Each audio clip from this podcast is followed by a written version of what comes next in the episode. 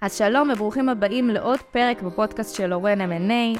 אה, אני פס פישמן, מנהלת הפרויקטים של אה, מחלקת M&A, אה, והיום מלבד כל הפתיח הזה אני אציין שני דברים. הראשון, זה שמלבד המדיות החברתיות הרגילות שלנו בלינקדאין ובפייסבוק של אורן, יש לנו גם ניוזלטר שמתפרסם אחת לחודש, עם הרבה מאוד מאמרים אה, מאוד מעניינים שאנחנו גם כותבים, וגם המיזמים שאנחנו מייצגים אה, ועושים להם spotlight. אה, אז אם אתם רוצים ללמוד על המיזמים שיש לנו, אה, מוזמנים להירשם, הלינק יהיה בביו אה, של הפרקים שלנו, החל מהיום. הדבר השני שהיה לי חשוב לציין זה שהיום יש לי אורח קצת שונה, ובהיעדרו של יורם, היה חשוב ונאמר לי להגיד שאנחנו מאחלים בוקר טוב וצהריים טובים ואחר הצהריים טובים ולפנות ערב טוב וערב טוב ולילה טוב ודמדומים טובים ושחרית נהדרת לכולם. ואני מקווה שכיסיתי את מה שיורם בדרך כלל אומר. ועכשיו אני אציג את האורח של היום. שלום לך, רועי הרשקוביץ, עורך דין מסחרי, שותף מנהל במשרד הרשקוביץ ושות', עם ניסיון של למעלה מ-15 שנים בייצוג וליווי בעלי עסקים, חברות ושותפויות, בכל סוגי ההסכמים המסחריים והצרכים שלהם, המשפטיים, של, של העסק. שלום רועי. אהלן פז, איזה פתיח. אני רק מדמיין את הפודקאסט שהולך להיות לנו לאור הפתיח הזה. כן. שלום לכולם. באנו להרים, אז שלום לכולם. והכנסנו גם את רוחו של יורם לשיחה הזאת. ואני חייבת להגיד, אם אני חוזרת אלינו, שלפני השיחה עשיתי קצת שיעורי בית, והסתכלתי באתר באמת של הפירמה שלכם, של המשרד. אה, מצאתי שם ציטוט שמאוד מאוד אהבתי, מאוד התחברתי אליו, ואני גם אגיד אותו עכשיו לכולם. התחלתי ציטוט. כמו שאין שני אנשים זהים, אין גם שני הסכמים זהים. אנחנו רוצים להכיר קודם כל אותך ואת הצרכים שלך, להבין את הצד שמנגד ומה הוא מנסה להשיג, ורק כך נוכל להתאים עבורך את הפתרון המשפטי הנכון והשלם. אנחנו מעדיפים לתת מענה יסודי ונכון, מאשר מענה מהיר ופזיז. אבל שלא יהיו אי הבנות, כשצריך להילחם עבורך, נעשה זאת בכל הכוח ועם כל המשאבים, הניסיון והידע העומדים לרשותנו. סוף ציטוט. משפט מדהים, ומדבר פה על משהו שבעידן שלנו, ובטח בדור שלי, נגיד בדור התעסוקתי שלי, הוא מאוד מאוד חשוב לנו, וזה עניין הפרסונליזציה. אה, והרבה פעמים אמרנו כאן גם יורם וגם אני, שעל כל יזם מחסן אחד שיושב ועם הרעיון שלו, כנראה יש עוד כמה יזמי מחסנים שחושבים על אותו רעיון ועל אותו פתרון, אה, ויחד עם זאת, כאן נעוץ ההבדל בין האנשים השונים והמחסנים השונים שהם יושבים בהם, וכדי להציג אותם כמו שצריך ולייצג אותם כמו שצריך מול אה, משקיעים או שותפים פוטנציאליים, אז מלבד זה שאנחנו לומדים להכיר את המיזם שלהם ואת הרעיון שלהם, אנחנו עורכים איתם גם פגישות כדי ללמוד על האנשים שנמצאים מאחורי המיזם הזה, כי אנחנו מבינים היום ששם נעוץ ההבדל. אה, אז כבר ככה מאוד התחברתי. אוקיי, okay, תודה. לחלוטין, אני אגיד בעניין הזה משפט וחצי. אה, בפורום אה, פורום עסקי של נטוורקינג שאני חבר בו, אז פעם שאלתי את המשתתפים, למי יש כאן עסק סטנדרטי? אתם יכולים להבין לבד שכל הידיים היו למטה. כי לאף אחד אין עסק סטנדרטי, וגם אם יש מתחרים, אז עסק אחד לא דומה לעסק אחר, ולכן כשאין עסק סטנדרטי, אין חוזים סטנדרטיים. ולהשתמש באיזשהו הסכם או משהו בלי שמכירים את העסק, את הבן אדם, את המטרות, את העזרה שלו ללקוחות, אז אי אפשר באמת להיעזר באיזשהו הסכם כללי או משהו שהורדנו מהאינטרנט. זה כבר טיפה שחשוב, תימנעו מלהוריד הסכמים אה, גנריים באינטרנט, אתכם הם לא ישרתו. לחלוטין. בוא נגיד את זה ככה.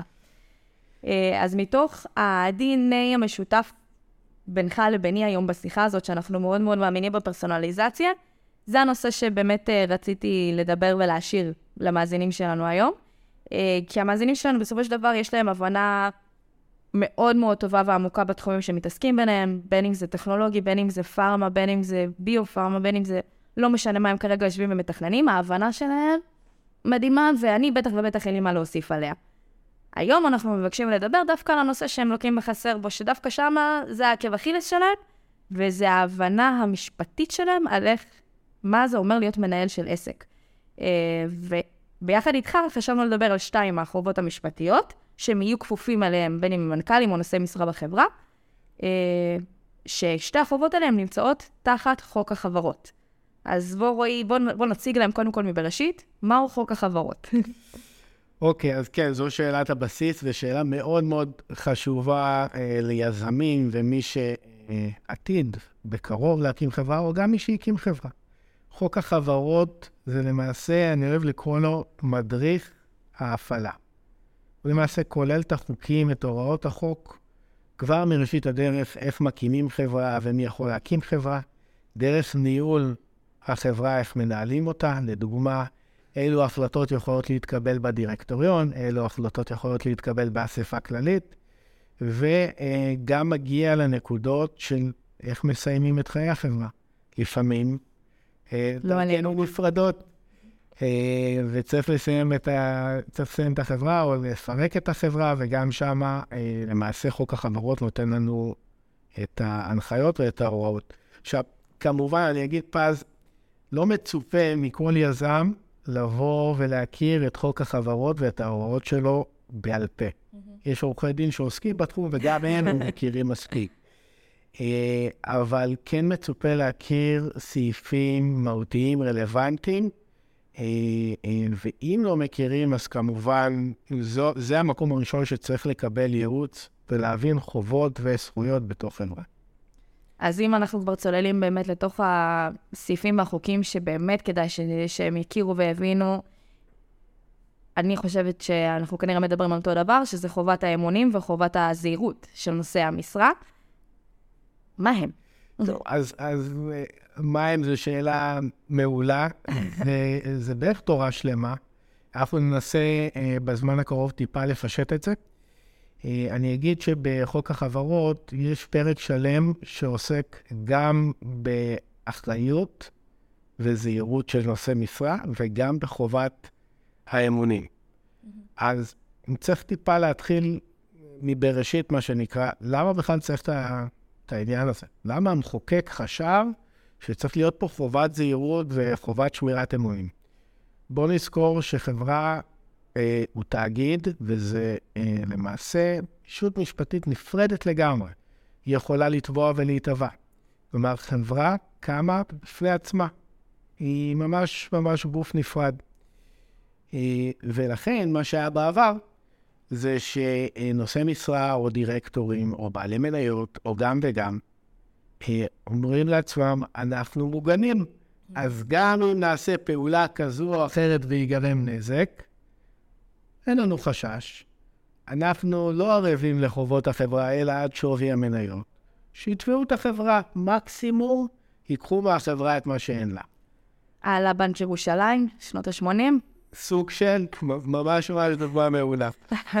אז, אה, אז זהו שלא. וחוק החברות שלמעשה חוקק ב-1999, אם אני זוכר נכון, והחליף פקודה מנדטורית קודמת שנקרא, שנקראה פקודת החברות, אה, קבע מתי אנחנו נטיל אחריות על נושא משרה בחברה, מתי הוא יהיה אחראי, והוא לא סתם קבע, הוא קבע למעשה אה, מבחן שלקוח בעצם במקור מפקודת הנזיקין, שהיא באה ובודקת מה האיש הסביר, האדם הסביר, היה עושה באותו מקרה, במקרה דומה או, או באותו מקרה, והאם אותו נושא משרה או דירקטור נהג באופן סביר. במידה ויימצא שהוא לא נהג באופן סביר, אז יכול שתוטל עליו אחריות אישית לנזקים שנגרמו או לחברה או לצדדים שלישיים. ניקח דוגמה אחת, mm-hmm. כי דיברנו הרבה על אה, חוקים ועל התיאוריה. אם אני כנושא משרה בחברה, נניח מנכ"ל, אוקיי? Okay. okay? שזה נושא משרה בכיר בחברה. פונה לבנק בבקשה לקבל הלוואה, מימון. אבל אני יודע שהסיכויים שהחברה תוכל להחזיר את המימון הזה מאוד מאוד נמוכים. אז במידה והחברה באמת לא תחזיר את המימון הזה, ואני ידעתי שהחברה מסובכת עד צוואר, אז uh, סביר להניח שאני אקבל תביעה לא רק באחריות אישית, יש פה גם עניין שיכול להגיע לפלילים. ראי פרשת אה, ADI המפורסמת, ששם גם הוגשה תביעת עתק נגד uh, uh, נושא משרה בחברה. אז זה לגבי, זה לגבי חובת האחריות, וזה נמצא בחובת הזהירות והאחריות, נמצא בחוק החברות, בסעיף 252, ולמעשה שהוא קובע שניתן להטיל אחריות במצבים כאלה. זו התביעה הנגזרת? לא, תביעה נגזרת... זה משהו אחר. תביעה נגזרת זה משהו אחר לגמרי, זה עוד תורה. דורש פודקאסט שלם. אה, וזה עניין לא פשוט. אני אגיד במשפט, אולי נכין את זה לפודקאסט הבא. תביעה נגזרת זה תביעה בשם של בעל מניות אה, אה, כנגד החברה עצמה. הוא תובע את החברה שלו, אוקיי? או את בעלי המניות האחרים, כי הם לא עשו פעולה שמה, כי הם לא הגישו תביעה, והוא רוצה להיכנס בכובע של החברה ולפעול. איפה, אבל אגב, אותם שתי חובות שדיברנו. נכון, נכון. לכאורה, אם הוא לא היה עושה פה תביעה נגזרת, יכול להיות שהיה עליו, אה, אה, מוטלת עליו חובת אחריות אישית, כי הוא פשוט לא עשה. גם מחדל, גם אי עשיית מעשה, יכולה להוות אה, עילה להטעת אחריות אישית. אז זה לגבי החובת, חובת זהירות. עכשיו, להפריד לגמרי, לגמרי, לגמרי את חובת האמונים, בסדר? חובת האמונים, זה הקרוב משפחה הכי קרוב של חובת הזהירות.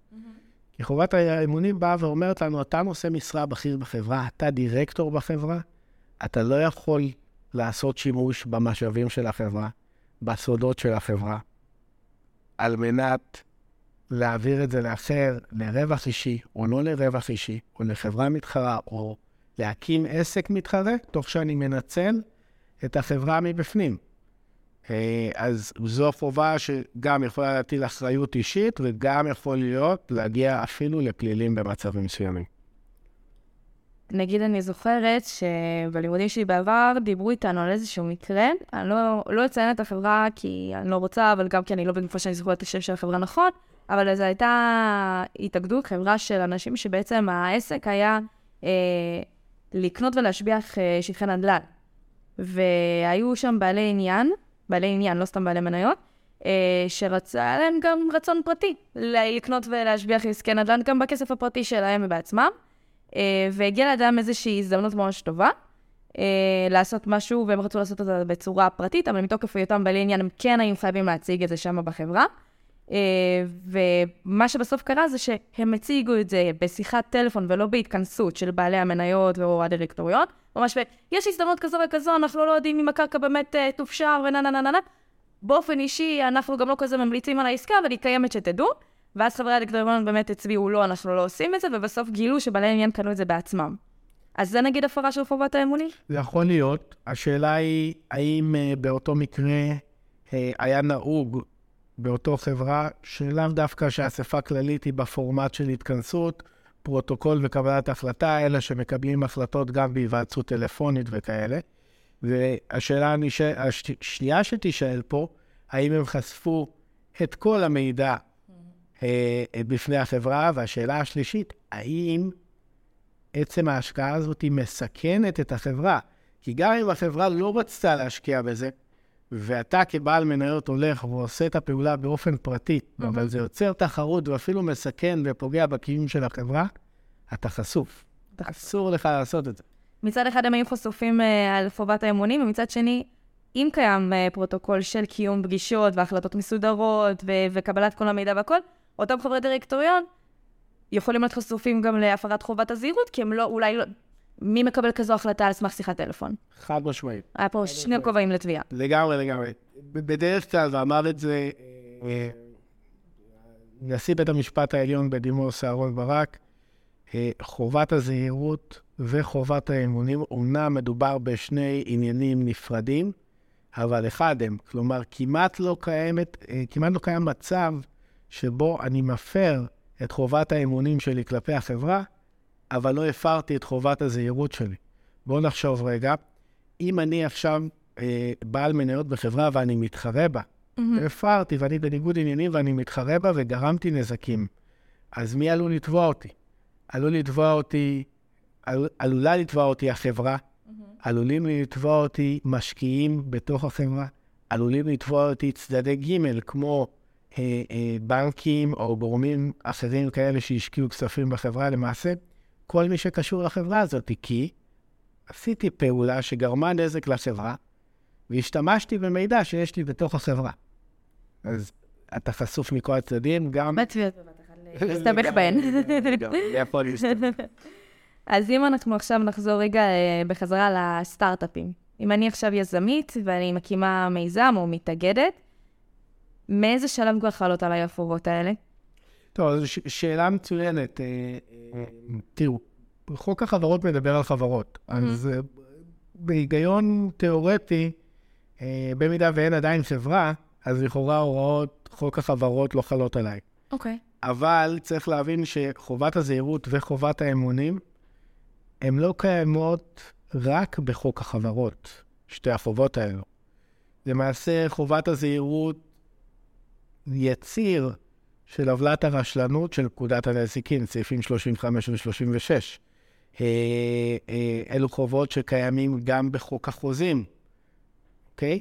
אז גם אם אין לי חברה, ואני בראשית הדרך, עדיין החובות האלו חלות עליי, ואם אני אפר אותם, אז יכולים לתבוע אותי אומנם לא מכוח חוק החברות, אבל יש את פקודת הנזיקין, ויש את חוק החוזים, ויש את חוק עשיית עושר ולא במשפט. לדוגמה, אין עדיין חברה, אבל הצגתי מצג שווא בפני אה, משקיע או בפני אה, שותפים שלי שהולכים להיות שותפים בחברה, מה שנקרא שותפים בתוך השולחן העגול, שכל אחד עושה את אה, עבודתו והם מקבלים אחוזים כאלה ואחרים. כן. אז אני בהחלט חשוף, אה, והחובות האלה חלות מבראשית. אז האמת שאתה, נראה לי שענית לי על השאלת פולו-אפ שהייתה לי, שכאילו אם אני מיזם שעדיין לא התאגד, עדיין לא נרשמתי תחת רשם החברות, אז אני חשבתי לתומי שבגלל שזה חל באמת תחת חוק החברות, מה- מהידע שלי היה, שזה יכול להיות איזשהו גורם מרתיע למשקיעים פוטנציאליים שאומרים, עדיין לא התאגדתם, חוק החברות מגן עליי כמשקיע, כי אתם תהיו כפופים למלא דברים שם, ואם אתם עדיין לא רשומים כחברה, אולי זה ירתיע משקיעים, כי הם... אחר, המיזם יהיה on the loose כזה, כי יש לו יותר חופש מבחינת החוק, אבל כאן אתה בעצם אומר, אוקיי, החוק הזה אומנם פוגש אתכם תחת חוק החברות, אבל את אותם סעיפים ואותם דברים, משקיע פוטנציאלי יפגוש אתכם גם דרך חוקים אחרים. חד משמעית, ואני אגיד עוד משהו, להקמה של חברה יש הרבה מאוד השלכות. אה, השלכות משפטיות, השלכות אה, של מיסוי, והטיימינג מתי מקימים את החברה הוא, הוא חשוב. לא בהכרח שכל מיזם על תחילת הדרך נכון יהיה להקים חברה. אז יבואו היזמים ויגידו, אוקיי, אז מה, עד שאני לא מגיע לרגע של אה, אה, שאני אקים את החברה, אז אני לא אוכל לגייס משקיע ולא אוכל לנהל משא ומתן עם משקיעים? התשובה היא לא. בטח שאפשר לבוא ולקיים משא ומתן עם משקיעים. יכול להיות שהמשקיע, כש- כשזה יתגבש כבר להשקעה, יבוא וירצה אה, שת, ש, שתקום חברה, וזה גם הגיוני. אבל פה אנחנו צריכים להבין שלפני, חלות עליי הוראות פקודת הנזיקין וחוק החוזים, אה, לאיך מנהלים משא ומתן, אה, אה, ושזה בתום לב, ולהימנע מהצגת אה, מצגי שווא, ולהימנע מרשלנות וכיוצא באלה. וכשיש לי חברה, אז נכנס חוק נוסף שהוא חוק החברות שקובע את ההנחיות האלה. האמת שזה גם יכול להיות קשור, כי אם נגיד רוב הסטארט-אפים, מדובר באיזשהו פיתוח ראשוני, הרבה מאוד סטארט-אפים, אם אני מנסה לפלח את זה עכשיו לאחוזים, מעל 90 אחוזים אצלנו מדברים איתנו גם על רישום פטנטים, שמה שמפתחים הוא הולך להיות פטנט. עכשיו, כשאני לא רשומה ולא מאוגדת כחברה, הפטנטים נרשמים על האדם העצמאי, ואז יש פה גם עניין של זכויות קניין, כי אם אני משקיע בכם, אני משקיע באדם הפרטי, או ש... ואחרי זה אתם תתאגדו לחברה, אז איפה הפטנט רשום? כאילו, אז איך עושים את זה? איך מסדרים את זה? טוב, אז, אז, אז עברנו לרגע ל... כן. לפטנטים שזה, שזה עולם שלם. בדרך כלל פטנט רשום על הממציא, אבל אחר כך אפשר להסדיר את העניינים האלה בחוזים, בסדר? ממש כן. בחוזים עסקיים, והחוזים האלה מגבים, אה, אבל בהחלט יהיה עניין שאם הפטנט רשום על פרטי ועכשיו אנחנו בתוך חברה, אז צריך לעשות פה חוזה מאוד מאוד חזק שיגן גם על המשקיע מצד אחד, אה, ומצד שני גם על, אה, על הממציא, על הפטנט. זה הכל, אבל יש פתרונות, זה מה שמרגיע. אז אם אני שוב חוזרת מה, מהעשייה הקלה שעשיתי פה, שוב, מסדרת אותנו על חובת הזהירות וחובת האמונים, אז זה בעצם, לי יש חשש, לאחר שאני באמת למדתי את, את שתי החובות האלה, שזה עלול ליצור מצב של זהירות יתר ופחות לקיחת סיכונים. שזה מצב שהוא, שסטארט-אפים סטארט-אפים לא אמורים להיות בו, הם לא אמורים להיות, בטח בשלב ההתחלתי שלהם, שמרנים. איך מתמודדים עם זה? טוב, אחלה שאלה, פז. אה, ואם כבר דיברנו על פטנטים, אז אני, אז אני אתן את הרציונל מ, אה, אה, מכל העניין של חוק הפטנטים. מה זה פטנט שאנחנו רושמים על המצאה מסוימת? אנחנו באים ומונעים מאדם מסוים. סליחה, מהציבור להשתמש בהמצאה של אדם מסוים או של ממציא. כן. למעשה, מצד אחד אנחנו נותנים לו מונופול. עכשיו, השוק לא אוהב מונופולים, אנחנו יכולים לשמוע את זה פה במדינה היקרה שלנו, שרוצים לפרק את, ה, אה, אה, את הריכוזיות במשק ואת ה, המשפחות ששולטות במשק, כי יש פה למעשה מעין מונופול על מוצרים מסוימים. Mm-hmm. כלכלה לא אוהבת מונופול. אז זה מצד אחד.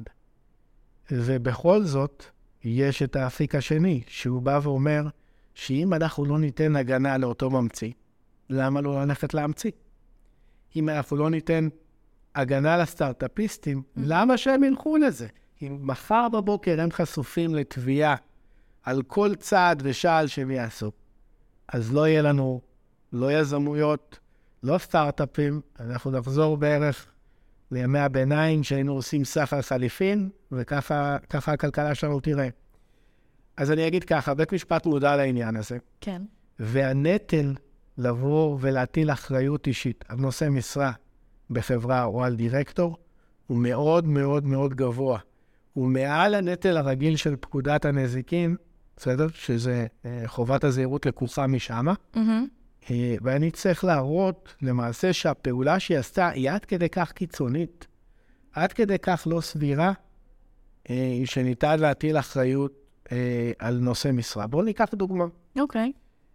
אם לצורך העניין מנכ"ל החברה קיבל איזושהי החלטה עסקית, בסדר? לצורך העניין, בואו בוא ניתן דוגמה גם להחלטה העסקית. הוא היה אה, אה, בקשר עם אה, אה, חברה מסוימת שאותה חברה נתנה לה שירותים.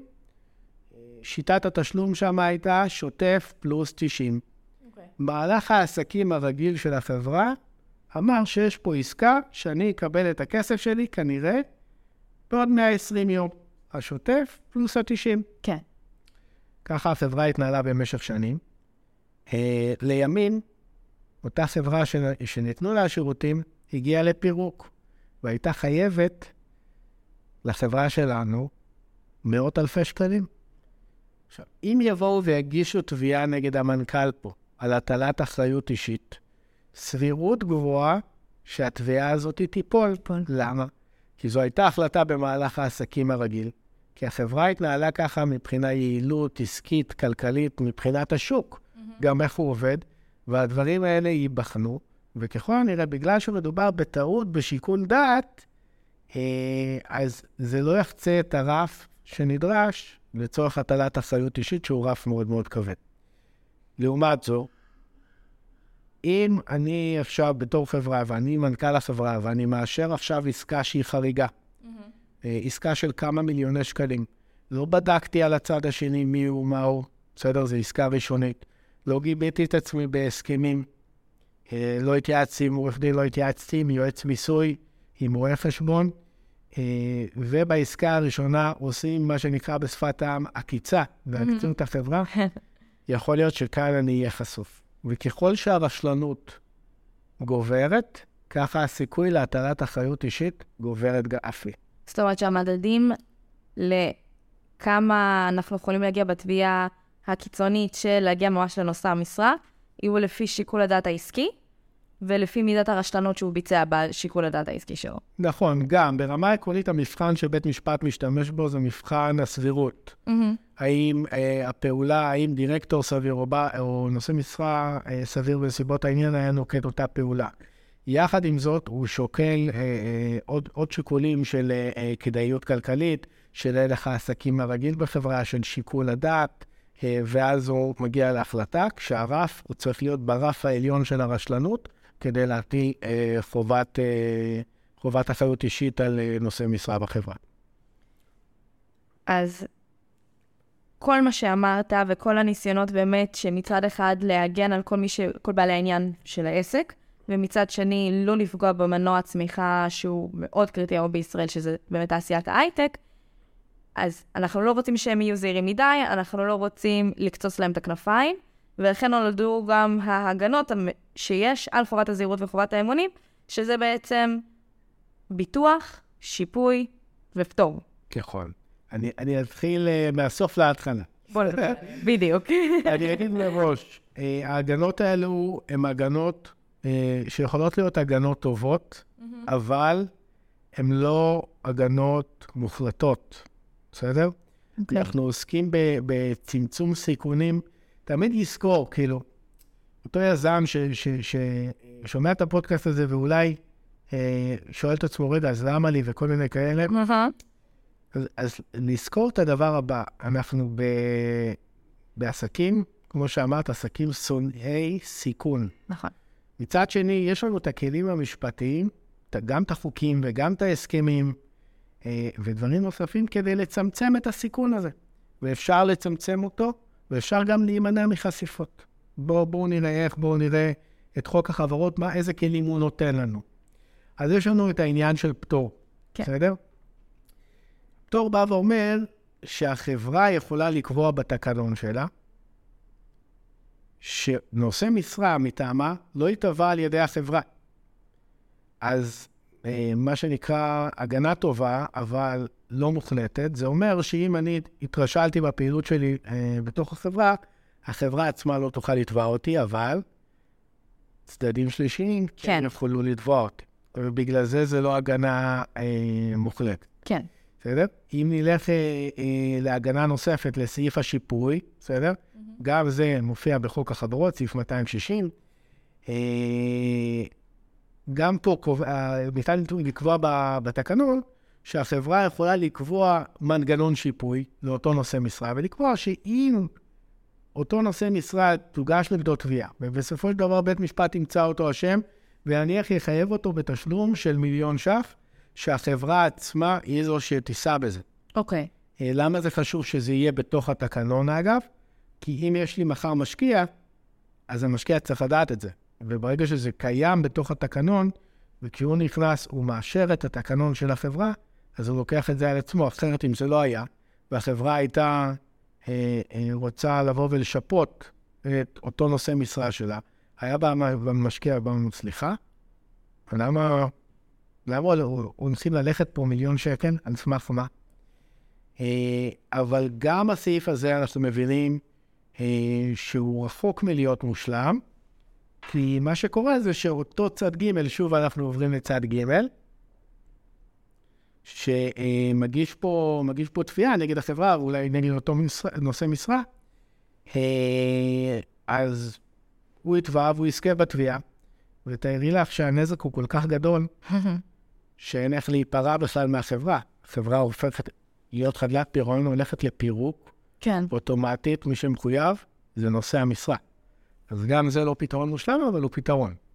אבל אגב, בנושא הזה, האם יכול להיות שבית המשפט דווקא יגיד, נכון שזה היה לכם בתקנון, השיפוי, אבל יש לנו כאן שיקול עסקי להמשיך לקיים את החברה הזאת שתורמת למנוע הצמיחה ולכלכלה ולכל העובדים שנמצאים שם, ולכן אנחנו פוטרים את החברה מהשיפוי שהתחייבה בו לעובדים, ועדיין נתיב בכל זאת לאותו נושא משרה את התשלום. חריג מאוד, חריג מאוד. מאוד מאוד מאוד חריג. בית משפט בדרך כלל לא ירצה להתערב, מהמם. בסדר? אה, זה תלוי, תלוי בכל כך הרבה נסיבות, אה, גובה השיפוי, מידת הרשלנות כן. שיש בו. אני לא רואה מצב ש, ש, שבית משפט יבוא ויתערב בעניין הזה, אלא אם כן, רף הרשלנות שבוצע על ידי אותו נושא משרה, זה חצה כבר את טבלת הרשלנות, והגיע לעוולה ש... אה, לא עוולה, לעבירה פלילית. פלילית. אה, שזה הונאת נושים, הונאת משקיעים, אה, סעיף 6 לחוק החברות שמדבר כבר על, אה, על מימון דק ו- ו- וכאלה. כלומר, אם הפעולה כבר קיבלה גוון פלילי, כן.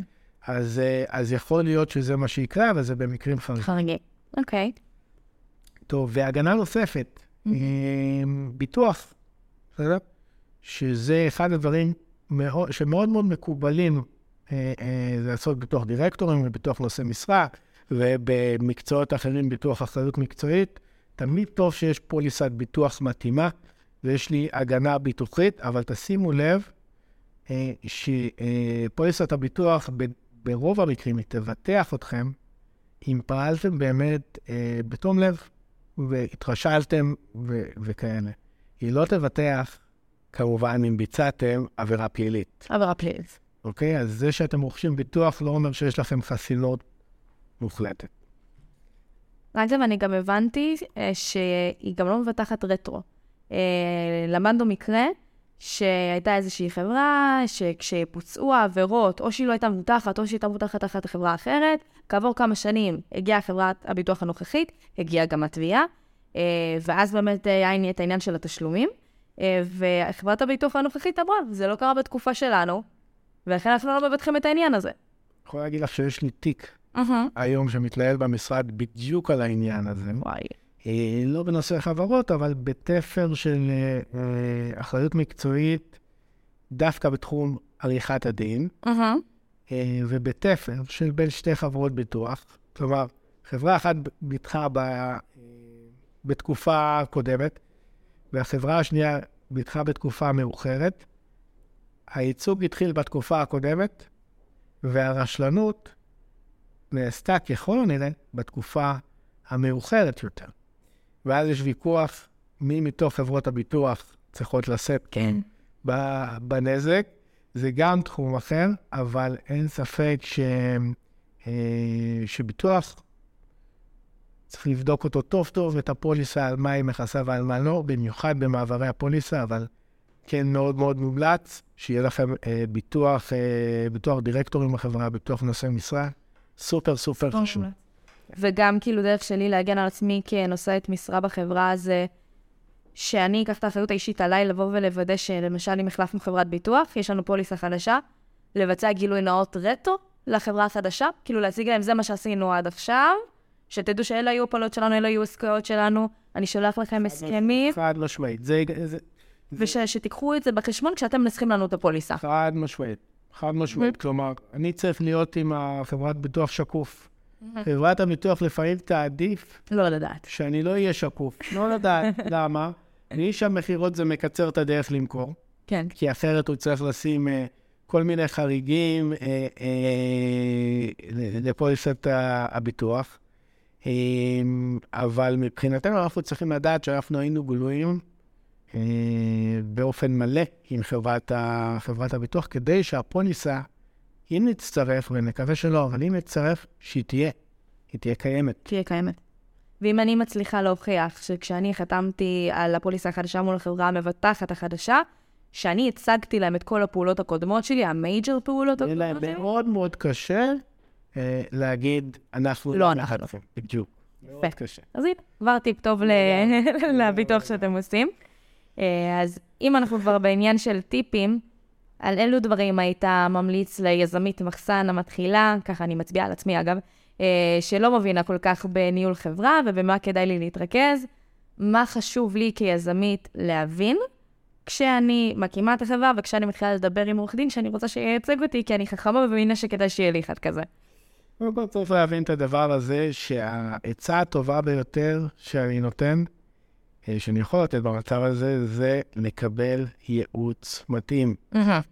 להבין, כשאנחנו אה, הולכים אה, להקים חברה, יש המון, חברה או, או מיזם או עסק, יש המון המון המון השלכות משפטיות, פיננסיות, מיסויות, וכאן המקום לא לחשוף, לא לחשוף בעניינים האלה ולקבל את הייעוץ אה, הנכון מבעוד מועד. אני יכול להגיד לך ש... אה, שבכובע שלי כעורך דין, אני לא רק מלווה חברות שותפויות ועסקים משלב טרום ההקמה, mm-hmm. דרך העסק, אני גם מייצג המון בבתי משפט.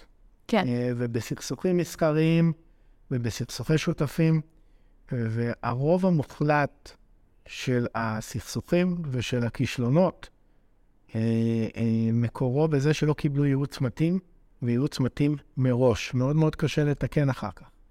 אז, אז קודם כל להתייעץ. הדבר השני זה לא לפחד. בסדר? זה, זה ככה, אם טיפה הפחדנו, אז לא. כן, אנחנו בפודקאסט מאוד שונא סיכון כאן. זה לא המטרה. אני, אני יכול להגיד שדווקא המעיזים הם המצליחים, אה, ולכל דבר יש פתרון, כמו שאמרת בתחילת, ה, בתחילת הפודקאסט. אה, אז לא לפחד, לקבל את הייעוץ הנכון. אמ, ועוד נקודה שאני אגע בה, אם יש לכם רעיון למיזם שהוא לא קיים, או גם אם הוא קיים, אבל בטוויסטים אחרים, תזכרו את הדבר הבא. על הרעיון אין לכם הגנה משפטית. אם אתם תחשפו את הרעיון הזה בפני מישהו שלא היה צריך לחשוף אותו, אז אותו מישהו נוכל לקחת את הרעיון ולהפוך אותו לשלו. ולכן, כבר שמתחילים מראש לדבר, לא עם בני משפחה, ולא עם אה, חברים קרובים, ולא עם אף אחד, אלא עם אותו אחד שאתם מדברים מולו, חתם על הסכם סודיות. סודיות. ה-NDA הוא חבר. ה-NDA הוא החבר הכי טוב של היזם המתחיל.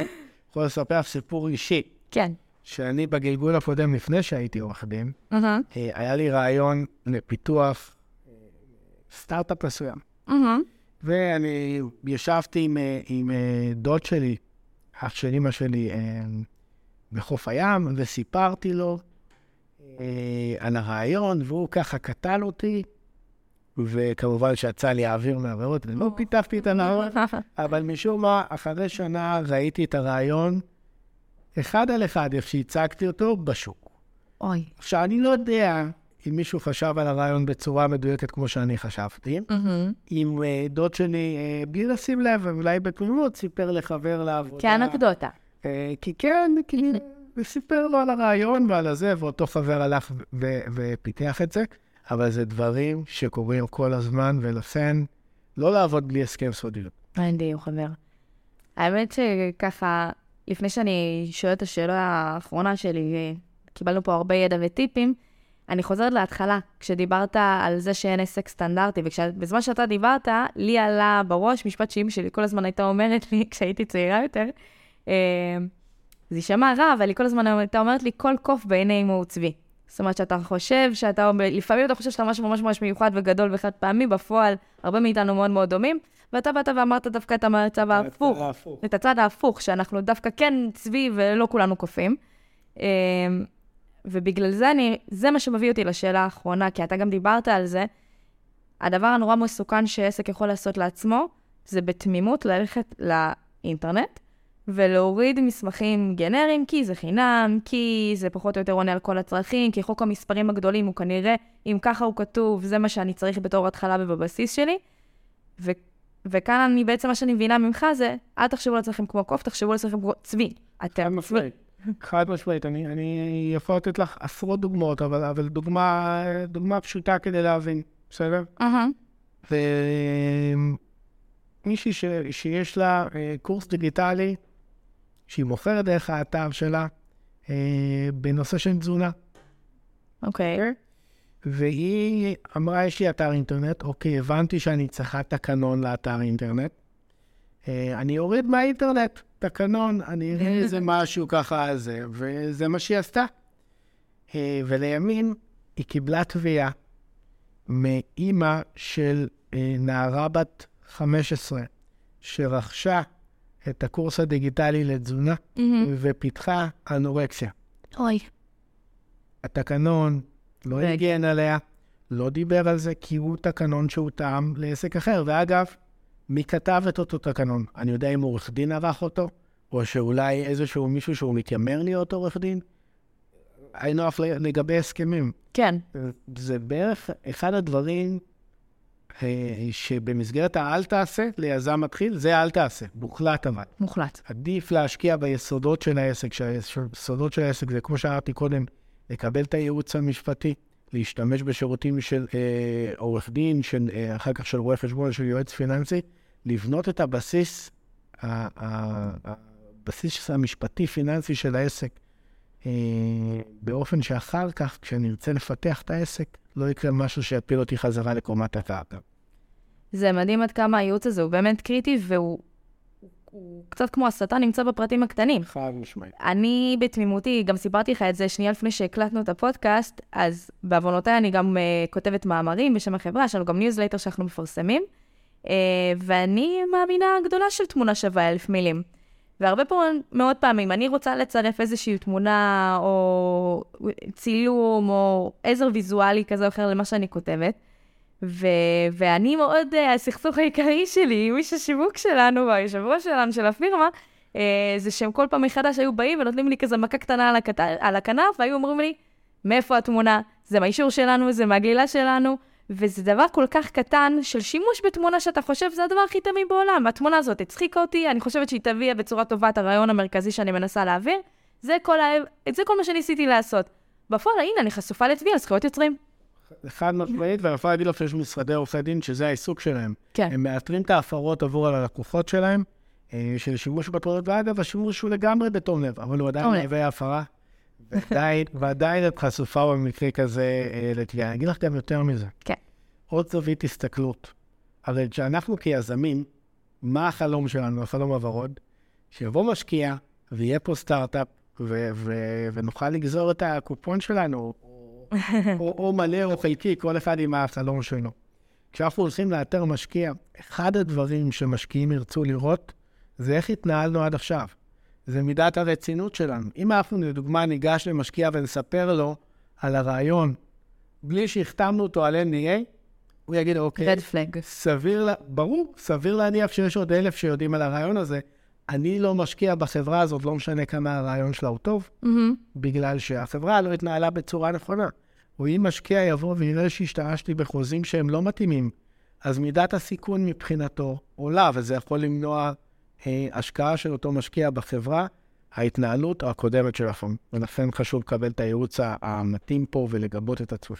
אגב, הייעוץ המת- המתאים זה אחד הדברים שהשותף העסקי, אה, השותף המנהל של המחלקה מאוד מאוד מקפיד עליו, אה, יורם, זה שכשאנחנו מייצגים סטארט-אפים, זאת אומרת, הסטארט-אפ לא יושב איתי בפגישה מול משקיעים פוטנציאליים, זה כשאני מדברת עם, הסט... עם המשקיעים, אני לא מציינת שמות, ואני לא מציינת את שם החברה, ואני גם לא מציינת עד הסוף את הפטנט, ואם רשום ואם הוא לא רשום, אנחנו עושים את זה תחת מיסוך.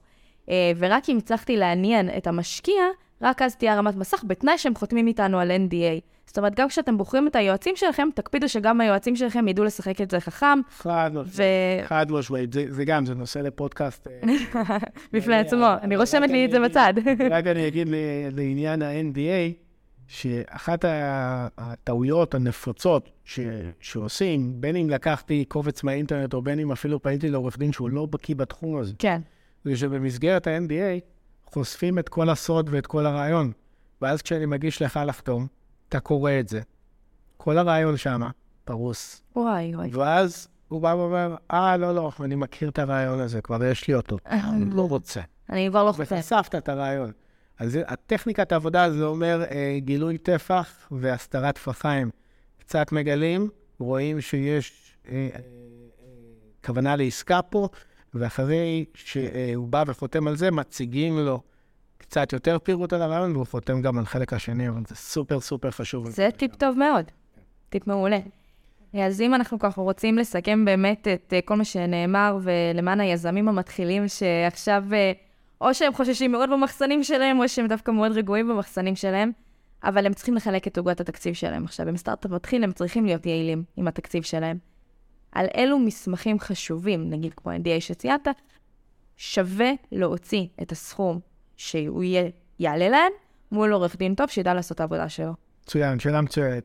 אה, נכון, יש פה עניין של תקציב. כן. במיוחד, במיוחד, במיוחד בתחילת הדרך, שאו שמגייסים את הכספים האלה מ, אה, מבנק, בהלוואה אישית, כן? כזו או אחרת, כן. או שמכיסנו הפרטי, אז צריך אה, לבוא ולראות על מה באמת אנחנו הולכים אה, להוציא את הכספים ולתעדף את זה. אז לא לעשות את כל ההסכמים ב- ביחד, זו עצה מצוינת. ההסכמים החשובים ביותר בתור התחלה, זה קודם כל, כמו שאמרתי, ההסכם סודיות. אם הייתי עובר קדימה קצת, אז כנראה שאחרי ההסכם סודיות שהוא ייחתם, אז יהיה פה אה, הסכמים עם אה, משקיעים, או הסכמים אה, עם אה, בעלי מניות שהצטרפו למיזם הזה כ... מה שנקרא בעלי מניות עובדים, בעלי מקצוע, לדוגמה, מפתח תוכנה, ואני ארצה לתת לו, במקום אה, אה, להעסיק אותו, שהוא יהיה חלק מהחברה ויקבל איקס מניות, אז הסכמי מייסדים והסכמי שותפים. אה, וזה הנקודה ש... בנקודה הזאת הייתי יוצר. לאחר מכן, בשלבים מתקדמים יותר, אז כמובן, יש פה הסכמי השקעה אה, ויש הסכמי העסקת עובדים, שאגב, שימו לב, דיברנו כל הפודקאסט על חובת זהירות. נכון. גם לעשות את ההסכמים, זו חובת זהירות בפני עצמה, ואם אני לא עושה אותם, אני מפר אותה. למה? לדוגמה, אם אני מעסיק מנכ"ל, ובמסגרת הסכם ההעסקה של המנכ"ל לא קבעתי הנחיות, הוראות, תחומי אחריות, למי הוא מדווח, למי הוא לא...